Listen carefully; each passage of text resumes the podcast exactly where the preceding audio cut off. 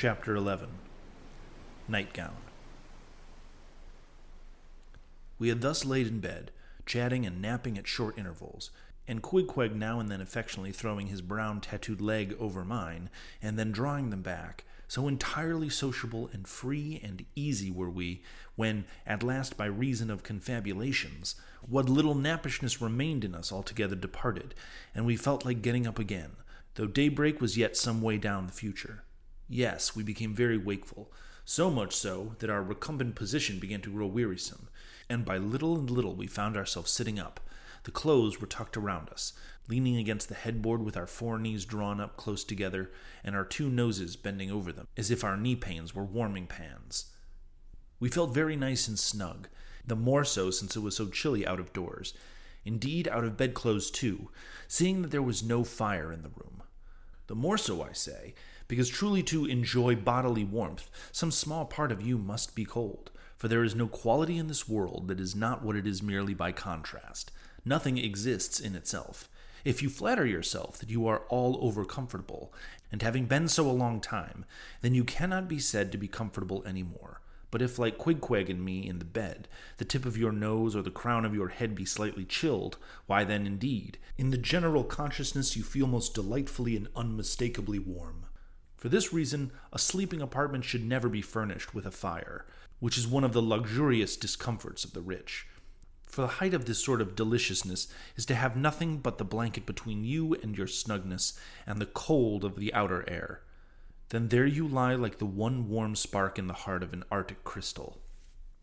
We had been sitting in this crouching manner for some time, when all at once I thought I would open my eyes, and when between sheets, whether by day or night, and whether asleep or awake, I have no way of always keeping my eyes shut, in order to more concentrate on the snugness of being in bed.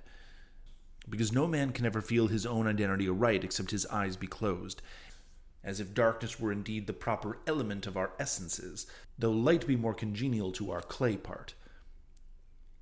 Upon opening my eyes, then, and coming out of my own pleasant and self created darkness into the imposed and coarse outer gloom of the unilluminated twelve o'clock at night, I experienced a disagreeable revulsion.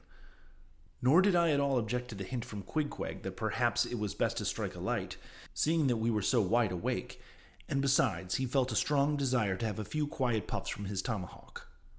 Be it said that though I have felt such a strong repugnance to his smoking in the bed the night before, yet see how elastic our stiff prejudices grow when love once comes to bend them.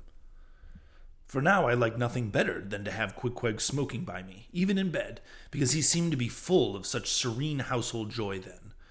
I no more felt unduly concerned for the landlord's policy of insurance.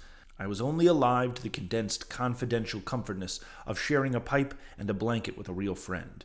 With our shaggy jackets drawn about our shoulders, we now passed the tomahawk from one to another, till slowly there grew over us a blue hanging tester of smoke, illuminated by the flame of the new lit lamp. Whether it was this undulating tester rolled the savage away to far distant scenes, I know not. But he now spoke of his native island, and, eager to hear his story, I begged him to go on and tell it. He gladly complied. Though at the time I but ill comprehended not a few of his words, yet subsequent discourse, when I had finally become familiar with his broken phraseology, now enable me to present the whole story such as it may prove in the mere skeleton I give.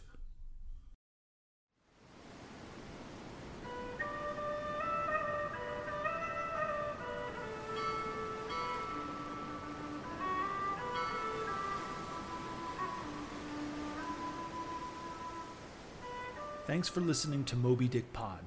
If you've liked what you've heard so far, consider subscribing or leaving us a rating on Apple Podcast. And as always, thanks for listening.